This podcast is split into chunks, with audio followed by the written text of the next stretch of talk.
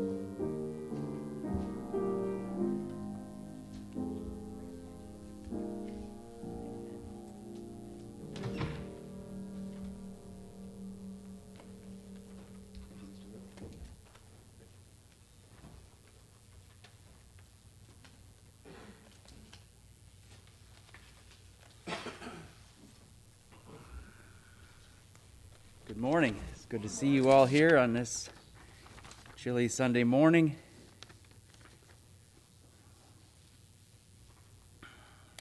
If you have your bulletin, let's look at a couple of announcements. Uh, again, offerings in the offering box. Andrea's number. Days of praise and acts of fa- and facts are here uh, for your use. That's on the foyer table. Thank you to Dale for taking care of the church mail. Thanks. Taking care of the church mail. Thanks. and I, I, must have missed it, and I'm sure you were already thanked. But who was the who who was the painters downstairs? I, I, I was reminded again, again that this morning. Did you do that, Phil? Paint downstairs. Depending on whether or not it tracks on our shoes. well, thank you very much. Uh, I think that needed doing for a while, and it looks great. Yeah. Thanks, guys. Looks great. I appreciate it. Uh, and a note about a, special offering for Jenny. Um, many uh, under doctor's care, of course, uh, and uh, keep those in prayer. Remember our our country and our service people. What else? Anything else today? Bill, go ahead. Um, I talked to Jerry and Charles yesterday. Yeah. I know, I think I might have the latest news on it. He, he has a valve problem in his heart that, and it sounded like he wasn't real sure that he was gonna go through with it, but I, I'm pretty sure his doctor kind of convinced him into doing that. And, A, a surgery? It, oh, yeah. You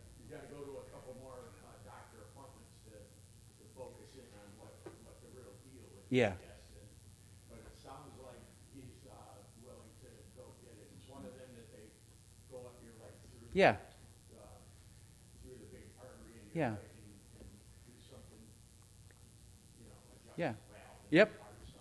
Yep, I, w- I talked to a gentleman about two weeks ago that had had, had, had that surgery. He, he it was kind of a odd thing. He had a stroke and went in, and when they were poking and prodding, they found that problem. And uh, he said, I, I, I feel 30 years younger. So,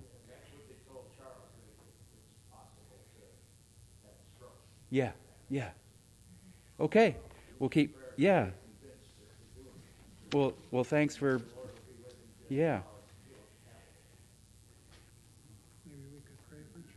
Yeah. So uh, certainly keep Charles and Jerry in your prayers, and um, we'll be excited to see uh, what the Lord does there. All right. Anything else? Scripture for meditation this morning is Psalm 51.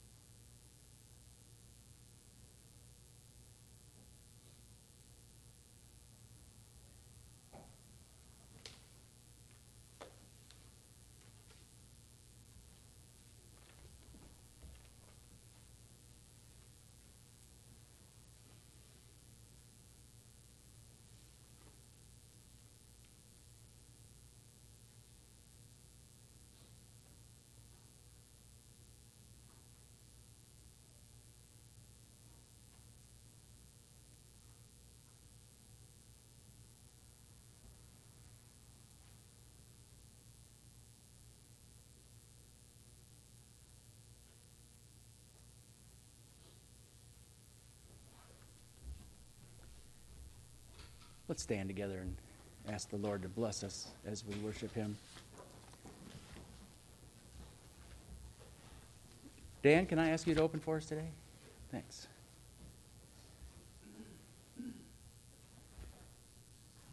Lord, we thank you for um, the opportunity to be here to worship together um, as fellow brothers and sisters in Christ. And we pray that um, you would cause us to be changed people, Lord, for being here today. And that by your Spirit, you would um, mold and shape us into Christ. And that um, you would receive glory and honor this day in our singing and in um, our worship and in the um, presentation of your gospel. In your name I pray. Amen. Amen. Will you please take your brown hymnal this morning and turn to 193, 193 in the brown?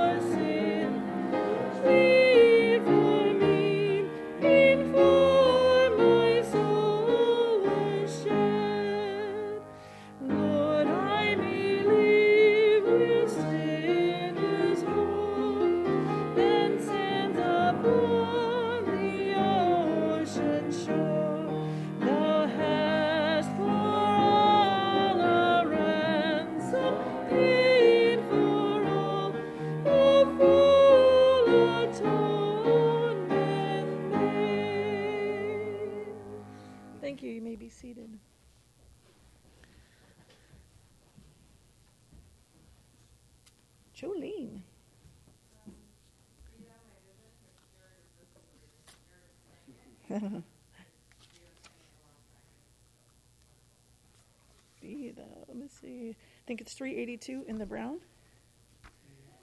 382.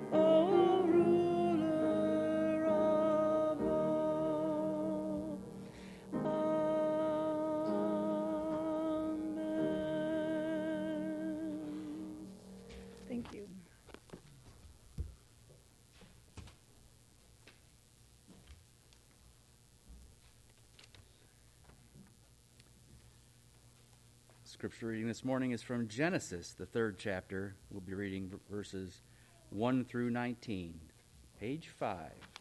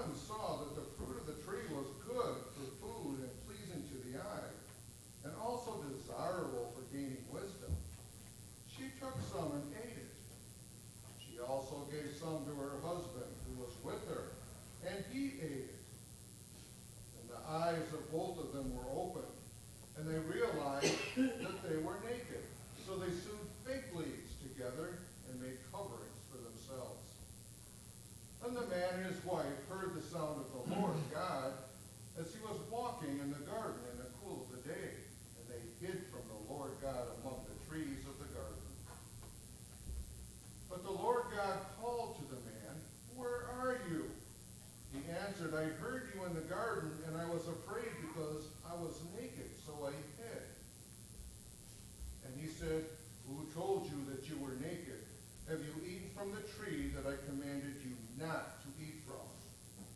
The man said, The woman you put here with me, she gave me some fruit from the tree, and I ate it. And the Lord God said to the woman, What is this you have done? The woman said, The serpent deceived me, and I ate. So the Lord God said to the serpent, Because you have done this, cursed are you above all the livestock and all the wild animals. You will crawl on your belly, and you will eat dust all the days of your life. And I will put enmity between you and the woman, and between your offspring and hers. He will crush your head, and you will strike his heel. To the woman he said, I will greatly increase your pains in childbearing. With pain you will give birth to children. Your desire will be for your husband, and he will rule over you. To Adam he said, Because you listened to your wife and ate from the tree about which I commanded you, you must not eat of it. Cursed is the ground because of you. Through painful toil you will eat of it all the days of your life. It will produce thorns and thistles for you, and you will eat the plants of the field. By the sweat of your brow you will eat your food until you return to the ground, since from it you were taken. For dust you are, and to dust you will return. Father in heaven, may you bless this holy and inspired scripture to our bodies and our souls for your glory and our good. Amen. You take your red hymnal this time and turn to number 535 in the Red Trinity. 535.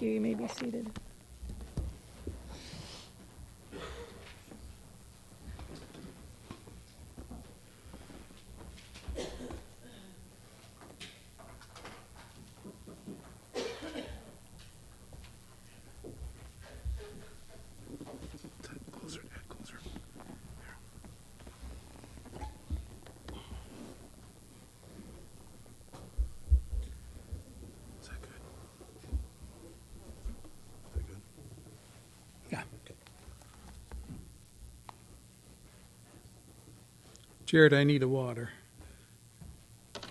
Thank you. Our scripture text is Genesis 3.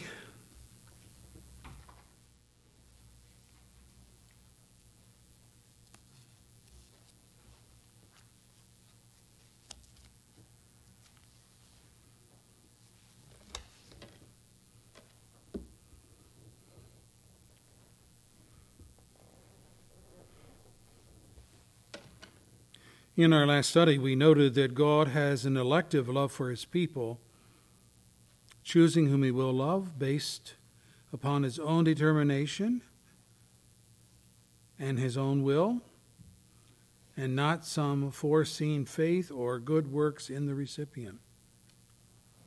He loved Jacob, he hated Esau. But we observe that both Jacob and Esau deserve to be hated and condemned by God because of their sin and rebellion.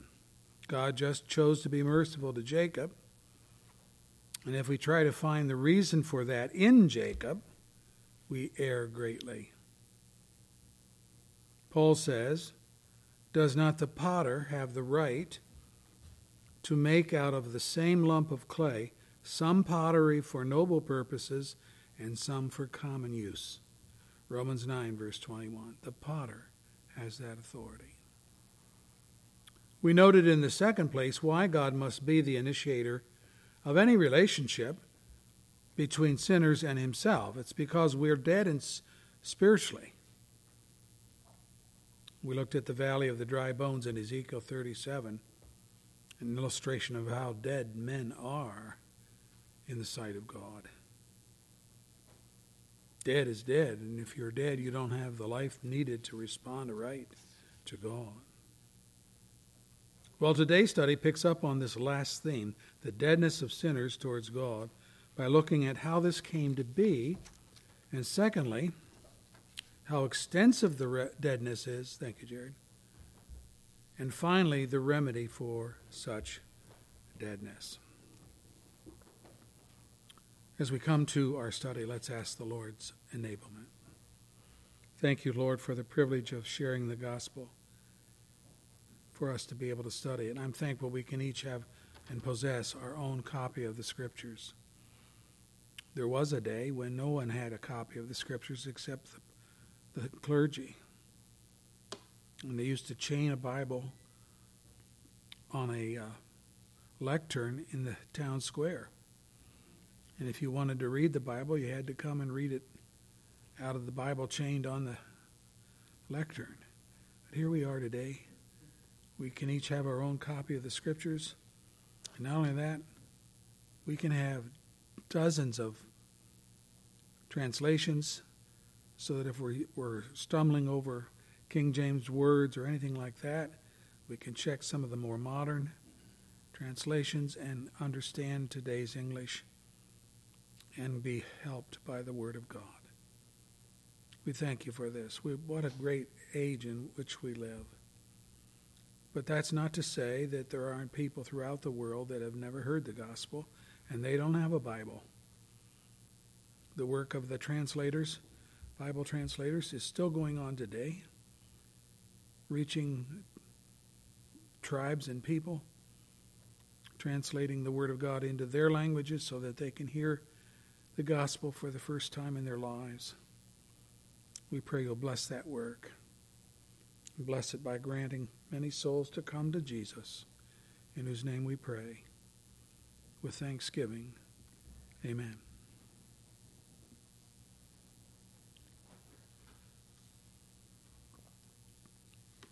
We're in Genesis 3.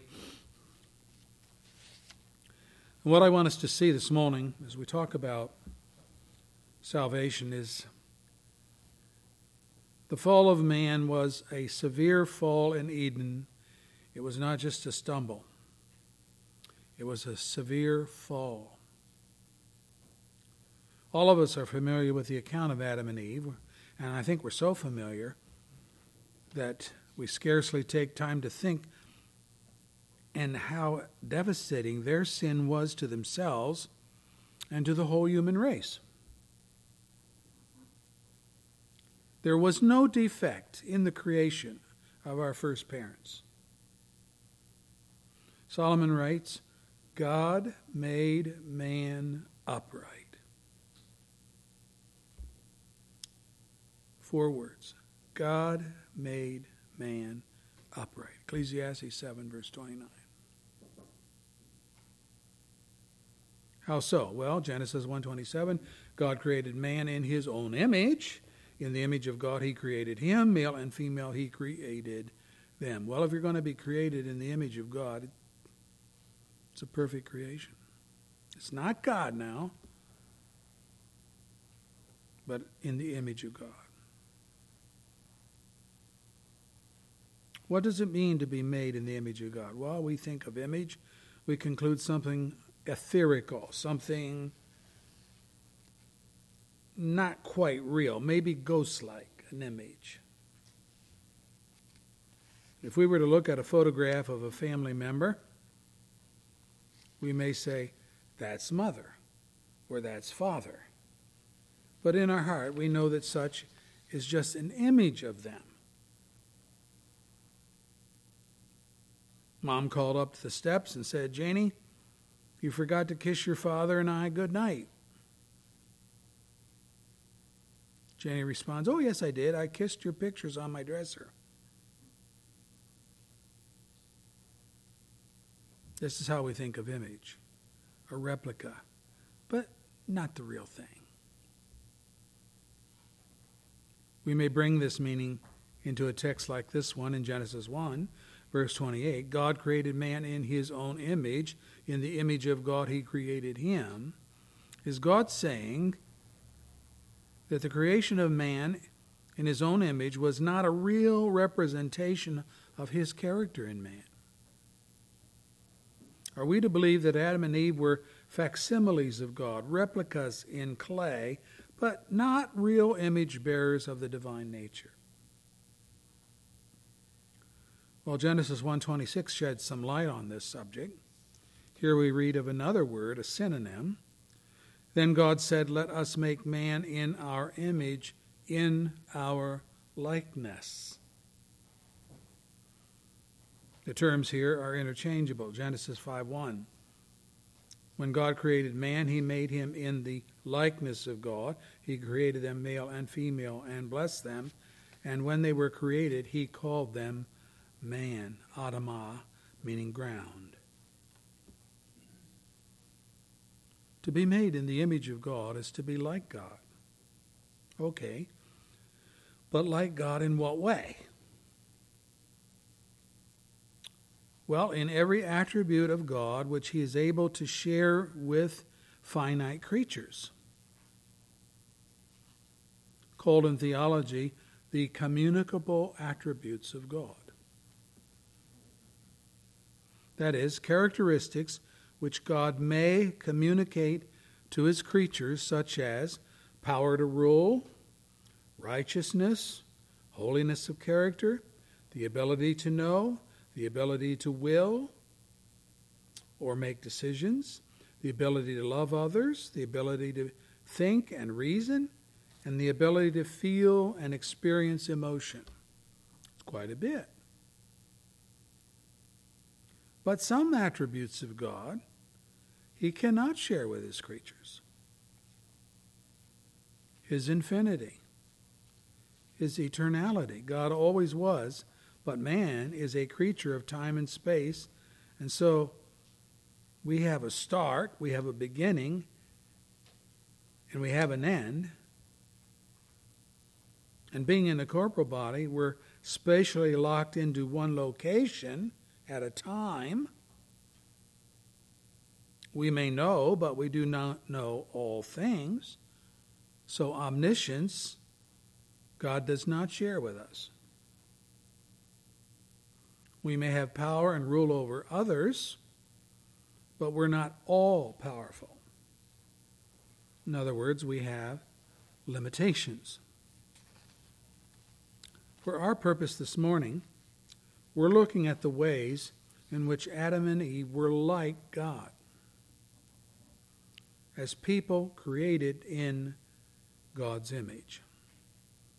And by the way, image does not mean phantom or not real. In fact, it means the direct opposite. When the writer of Hebrews speaks of Jesus, he describes him as the brightness of God's glory and the exact express image of his person. Hebrews 1, verse 3. Or again, we read, The Son is the radiance of God's glory and the exact representation of his being. That's the way the NIV reads it. You remember Jesus' statement to Philip? Anyone who has seen me, what?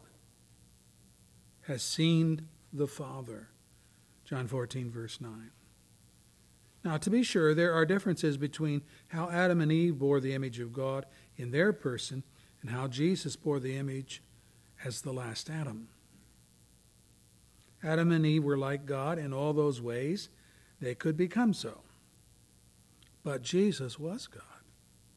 Not like God, was God. In all the ways open to Adam and Eve, and in all the ways not open to them as finite creatures.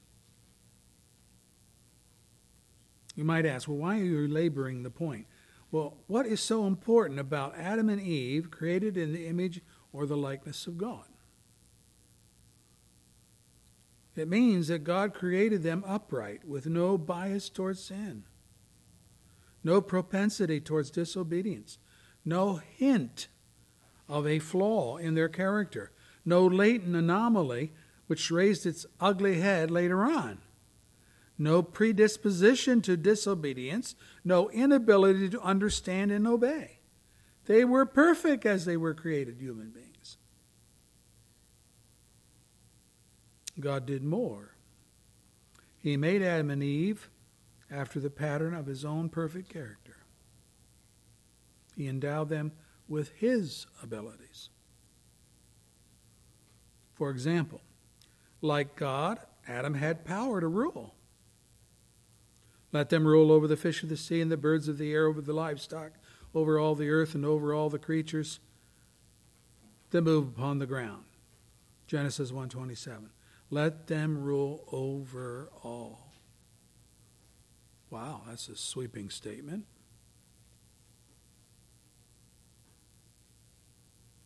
Like God, Adam had the ability to create. Be fruitful and increase in number, to fill the earth and subdue it. Genesis 1:28. Of Adam we read later on, when Adam had lived 130 years, he had a son in his own likeness and his own image, and he named him Seth. Genesis 5 verse 3. So the ability to create life through procreation. Again, the ability to know the created world and to work in wisdom chapter 2, verse 15 of Genesis. The Lord took the man and put him in the Garden of Eden to work it and care for it. And uh, so we find that Adam did so with the knowledge of a horticulturalist, knowing full well that each specimen of plant and tree needed to produce fruit and to thrive. These are all ways in which God created Adam like himself. Again, like God, Adam was had the ability to think and reason beyond his own existence. God brought them, the animals and the birds, to the man to see what he would name them, and whatever the man called every living creature, that was its name. So he's doing the work of a zoologist, familiar with all the ways of the animal kingdom. Again, like God, Adam was free to act on his own chapter 2, verse 16. And the Lord had commanded the man, You're free to eat from any tree in the garden. So, no check upon his freedom to act. Free to eat from any is pretty wide, pretty gracious, and included the tree of life, had Adam so chosen to eat of it. Again, he had freedom to decide for himself his course. But you must not eat from the tree of the knowledge of good and evil, for when you eat of it, you will surely die. Chapter 2, verse 17. That's a prohibition, it's not a restriction. By which I mean God warned, don't eat, but Adam was free to make his uh, make up his own mind. Am I going to eat or not eat? Hmm.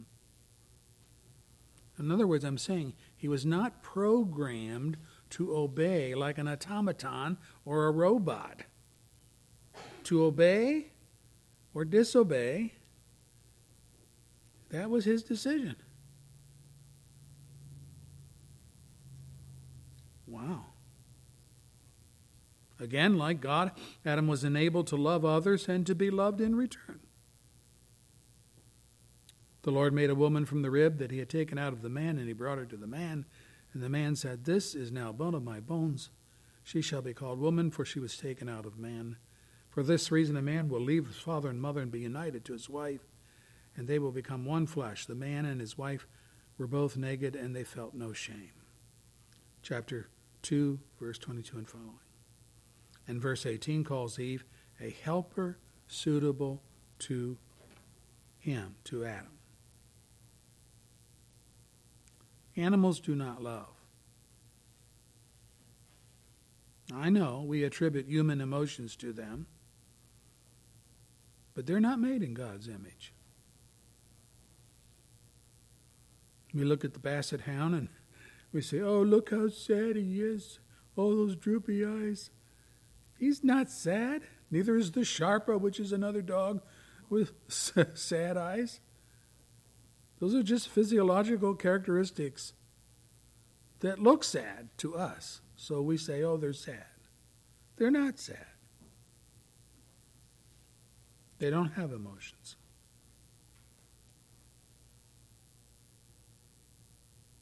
But Adam could love, Eve could love, and this trait they received from God. Now, all of these things then evidence the image of God in Adam and Eve the power to rule, to create, to know things, to do work, to think and reason, to be free to act, to be able to decide for themselves as an act of their will, to be endowed with emotions like love, kindness, and so forth. These are all positive enablements of God to them as the first human beings. There was no predisposition to sin, but every enablement to live righteously like God the Creator. If there was any bent in them, was, they were bent towards righteousness. And they were truly free, truly alive in God and attuned to His will without being coerced. The accompanying accoutrements are all to be minimi- are not to be minimized either. What accoutrements? Well, the Garden of Eden. You ever think about that? Paradise of God. A lush green oasis watered by no less than four main tributaries. The Pishon, Hebrew means gusher. The Gihon, a spurter, that's what the Hebrew means the Tigris and the Euphrates. Four water sources. Chapter 2, verse 11 and following of Genesis. The climate was such that one could walk around naked and not be bothered by the elements.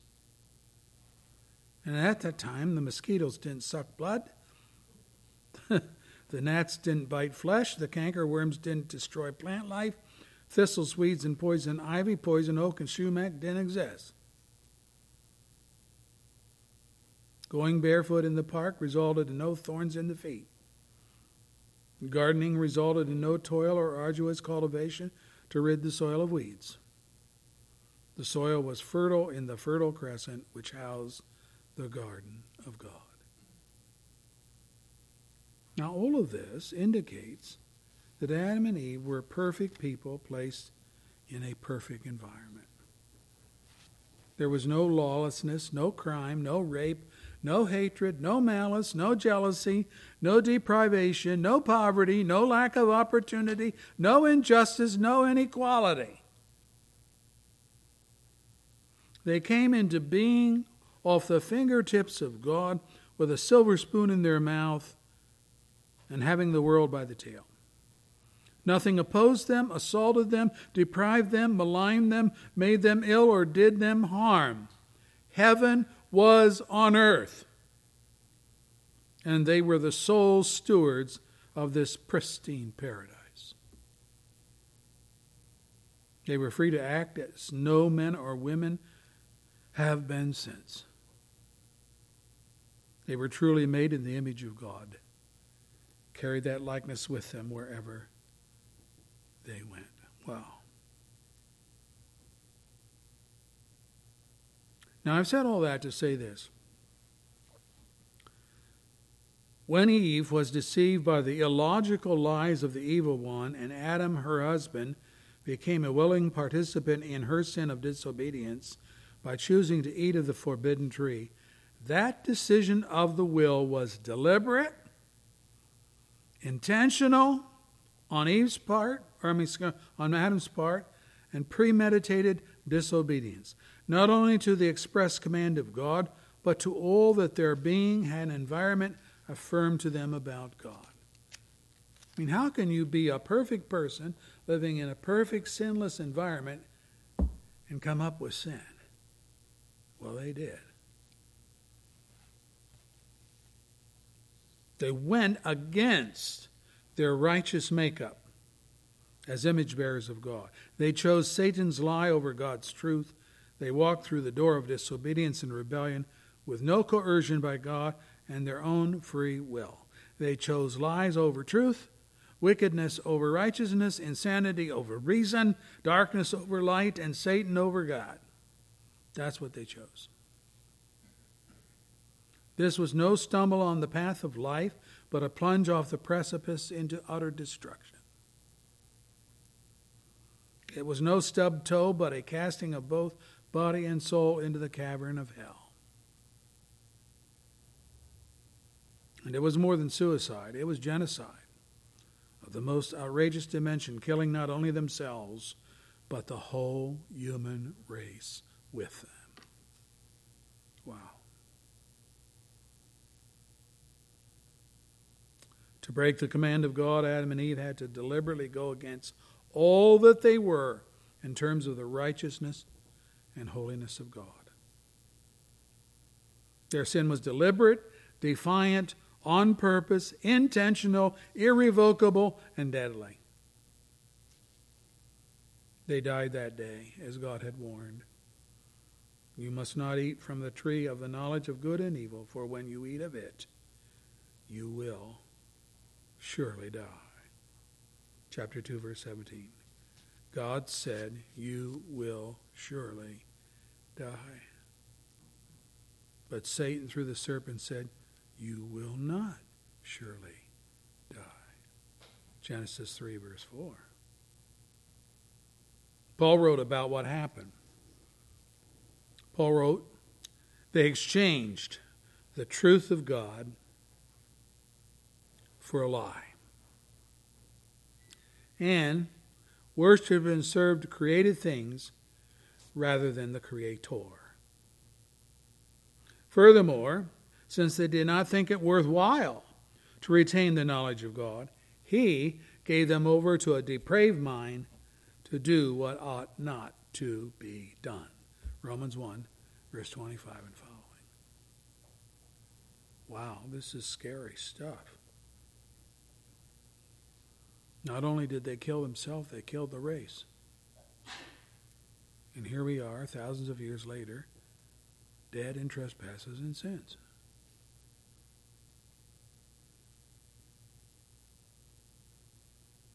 What about the extent of the fall?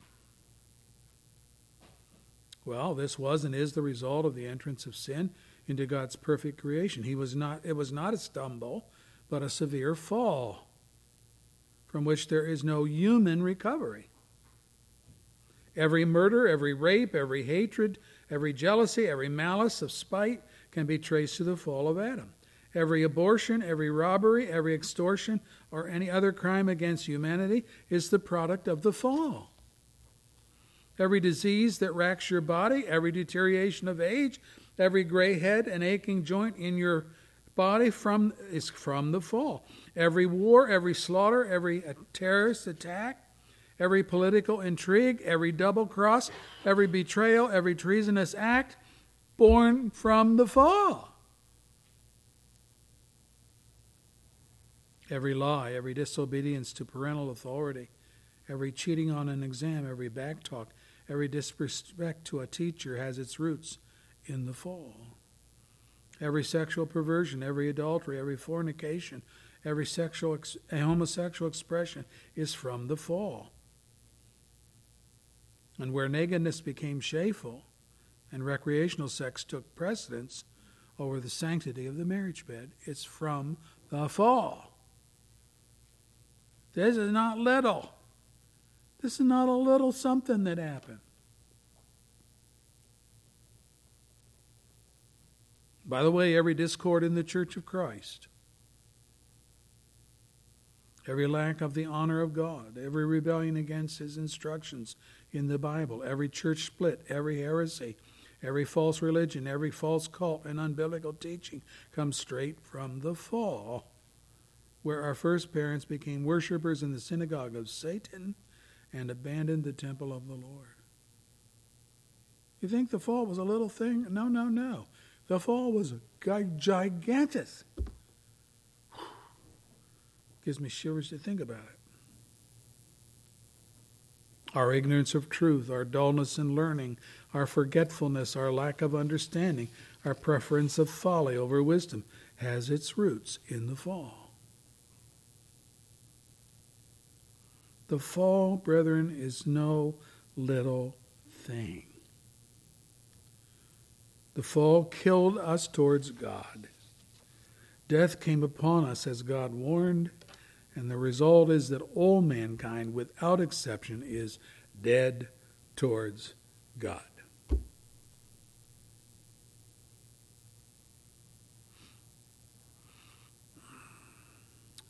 Being dead towards God means we have lost not only the ability to please God through obedience to his commands, but also the will to want to obey. Listen to the indictment God himself levels on fallen man. I'm reading from the scripture here. It's from the book of Romans. The Apostle Paul, boy, does he paint with a very black brush, brush. And here it is. Here's what he says There is no one who is righteous, there is no one who understands, no one who seeks God. All have turned away. They have together become worthless. Even with, when we bunch people together, there's not enough inherent worthiness in them collectively to make them worthy of anything from God. There's no one who does good, not even one. There is no fear of God before their eyes. Romans 3, verse 10 and following. No one, no one, no one, no one, no one, no one, no one.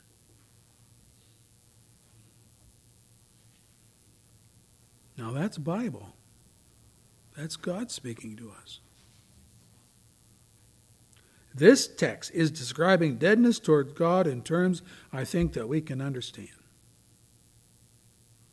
Those attributes that we saw that God built into Adam and Eve, they're gone.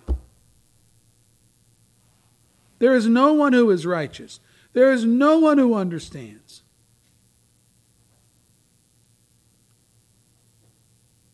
And what is stated negatively is also stated positively, lest we miss the point.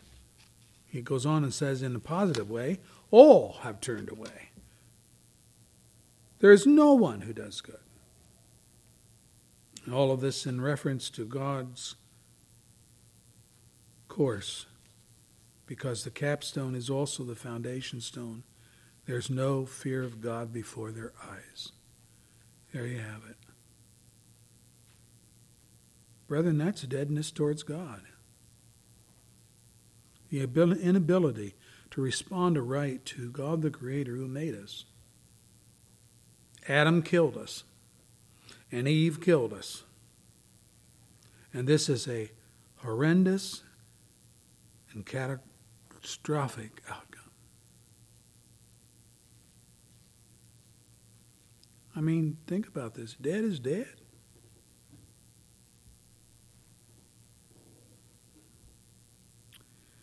There are some who would say, well, we get the part about man's intellect and reasoning being dead and his loss of righteousness and holiness.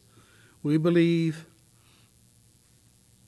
the godly side of those things were in fact killed in the fall, yeah.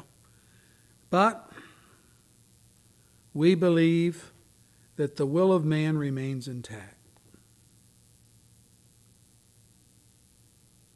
Where do we see that in the Bible? Isn't our will part of our being?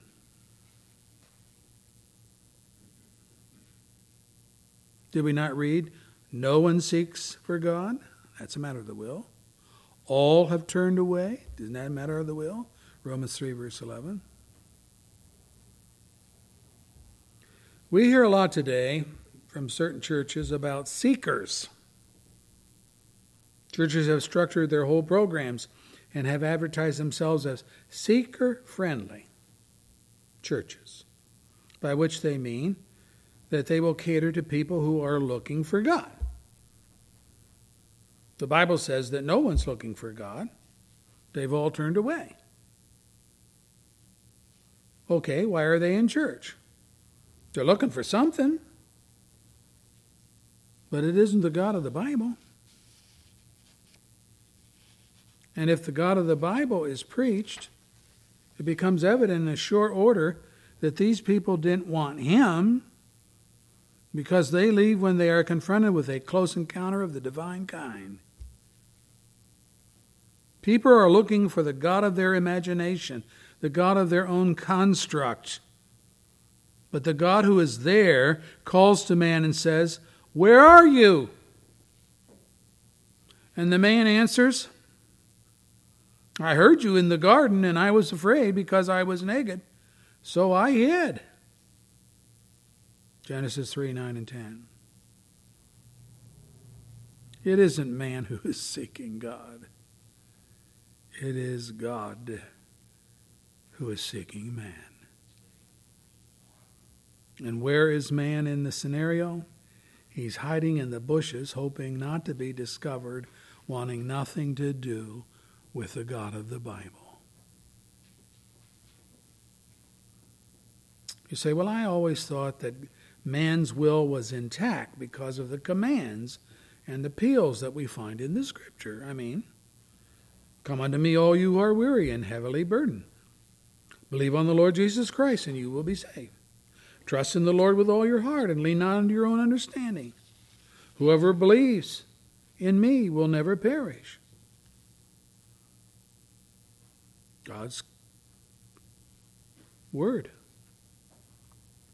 How do we answer that? Well, God, in commanding us as sinners to repent, to believe, to obey, etc., is not appealing to our ability, but rather to our responsibility. We have already been seeing that there's no ability in a spiritually dead person to respond aright to God. We lost that ability in the fall. Our first parents killed themselves, and the poison of their uh, sinful act killed the entire offspring. But here it is God has not lost his right to command just because you lost your ability to obey. You're responsible to obey even if you can't obey. We are all challenged on the basis of what should be and what we should do. And this has a gospel effect. Every time God commands, you shall not, we go ahead and do it anyway. Every time He commands, you shall, and we don't, the discrepancy between His command and our lack of compliance points up our sin, our failure, and most importantly, our need of God's mercy if we're going to be at peace with God. God's commands are not saying, they are not saying to you, you can, and that's why I'm commanding. Rather, his commands are saying, you should, but can't, but I can. This is the extent of the fall. Every aspect of our personality and ability as people made in the image of God has been destroyed by sin so that we are dead towards God.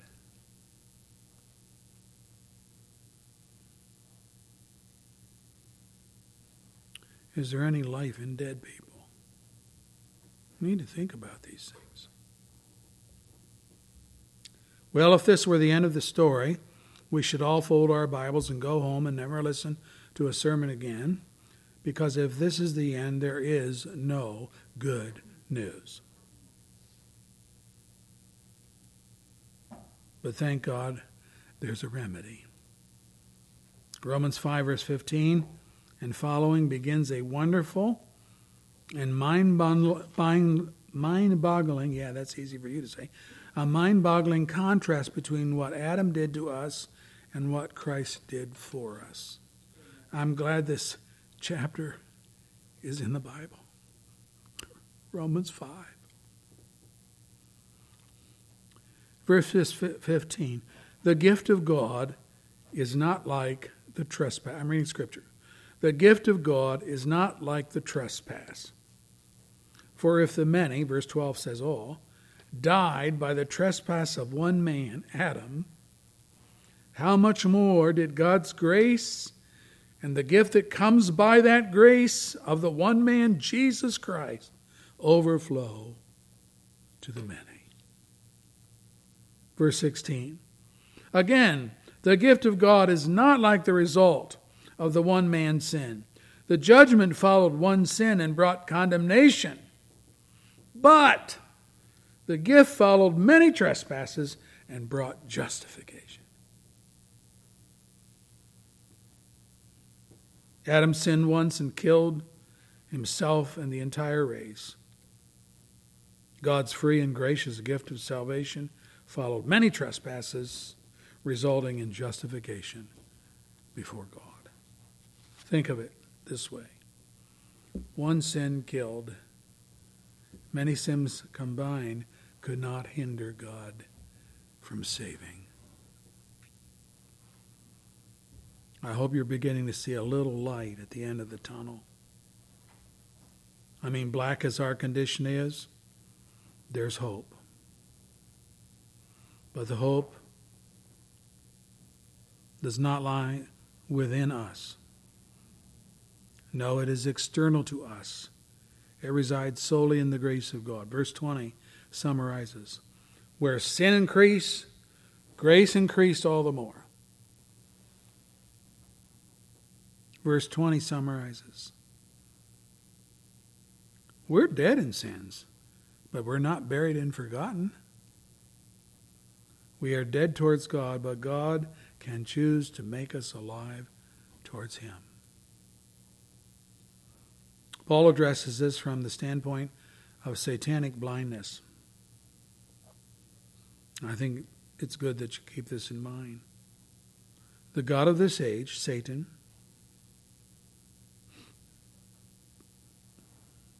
the God of this age has blinded the minds of unbelievers. True, true, true. So that they cannot see the light of the gospel of the glory of Christ who is the image of God. They can't see it. 2 Corinthians 5, verse 4. We say, oh, well, then that's it, right? I mean, since Satan blinds people to the gospel, this supports the inability from a different angle, but uh, deadness by any other name is still dead. You know, the Bible never downplays spiritual blindness, spiritual deadness. Never does. But God is God, and Satan is not. Men are blind, but God sees. Men are impotent, but God is the creator of men. Men do not know the end from the beginning, but God is Alpha and Omega, the beginning and the end. And so, Paul, while admitting the blindness of men due to Satan's deliberate work to obscure belief in the gospel goes on to say, We preach Jesus Christ as Lord, for God who said, Let light shine out of the darkness, he said that in Genesis 1 3, made his light shine in our hearts to give us the light of the knowledge of the glory of God in the face of Christ. 2 Corinthians 4, verse 6. Romans 5, verse 20. It's being said all over again. Where sin increased, grace increased all the more. Satan and Sid did sin, do their worst to blind men, that's true. But God, the Creator, commands the light to shine in our dark hearts, thus overriding any inability to respond to right, granting us the sight we so desperately need. And this God does through the preaching of Christ as Lord. So we preach the gospel to people who do not want to hear it. We preach the gospel to people who cannot believe it when they do hear it. But we preach it anyway. Why? Because faith comes by hearing, and hearing by the word of Christ. Romans 10, verse 17. Let me say it best I can. God uses the audible declaration of the Word of God to grant faith to sinners. Yeah, I know people are saved at times by just opening the Bible and reading it or reading a gospel tract that quotes the Bible. But the lion's share of people that are saved are saved in a live church services where the gospel is being preached because faith comes by hearing, not seeing and reading, hearing the Word of God. And God grants faith to respond right to His preached Word. It's really important that you're here. It's really important that you have your kids here. Extremely important. Say, well, they don't understand all the big words. That's okay. Do you know that's okay? Justification, sanctification, regeneration, they don't know those big words. I try to break them down. But even if I don't, they'll, they'll get what they can, and what they can get is better than they wouldn't get if you kept them home and didn't expose them to the preaching of the Word. We need to thank the Lord for being able to hear the Word of the Lord. Do you know there are places today in the world where people cannot hear the Word of God? Why? They don't have preachers.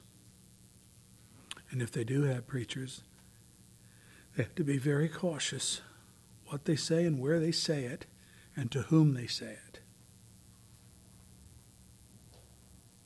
And so people are starving for not hearing the Word of God. That should be part of our missionary endeavor to pray accordingly. Do not superimpose what freedoms we have in the United States upon other parts of the world. Just because we have these freedoms in America does not mean that the other parts of the world do. And what is more, just because we have these freedoms now does not mean we will always have them. Our Father, we thank you for your word. It's so powerful. We're not preaching ourselves, we're preaching Jesus Christ. I thank you for that. He's the living word, and He will take the living word to change our hearts. I pray that you will do that for the glory of the Father, for the exaltation of the Son. Use the Holy Spirit to convict us of our sin, to grant us repentance and faith, and to help us to live for Jesus. What a black world we live in. We live in this very needy world, and we need to share the gospel with people. Hand out our tract.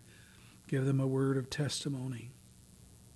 Live it before them in terms of our business dealings and other things so that they can see God's gospel being lived out day by day. I pray that you will do that for us and with us to the glory of Jesus, in whose name we pray with thanksgiving. Amen. Our closing hymn 206 in the brown.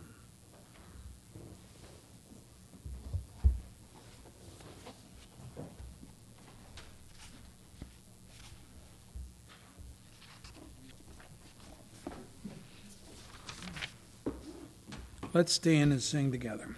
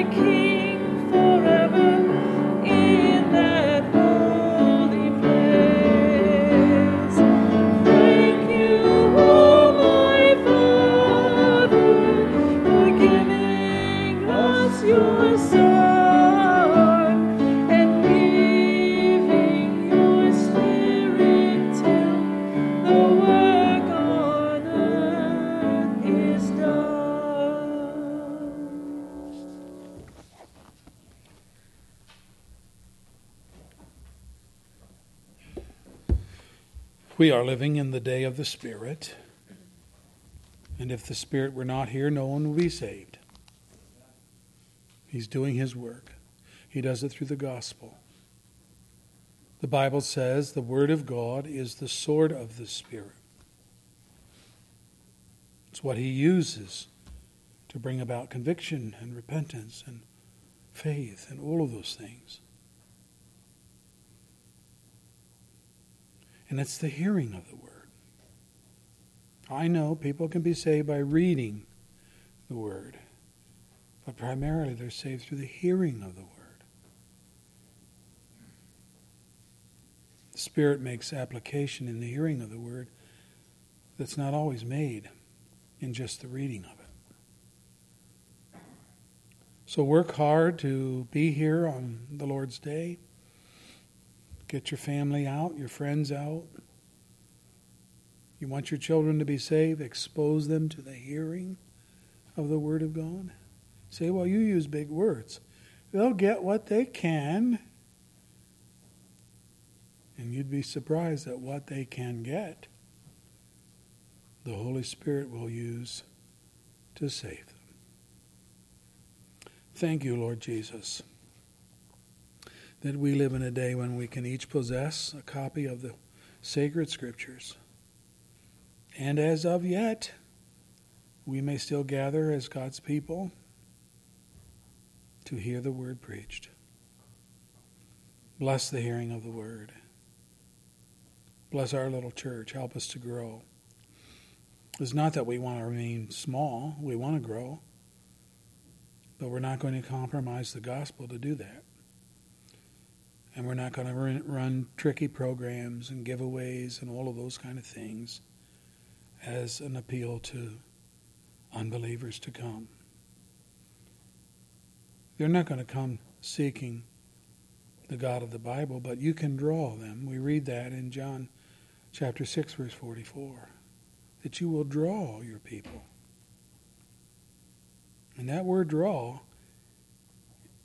is not a little course of action, it's to draw by force, to drag.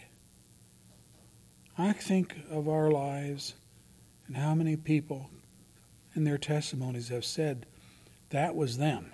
They had to be drugged to Jesus. They didn't come all that willingly. Lord, we thank you for that, that you didn't give up on us.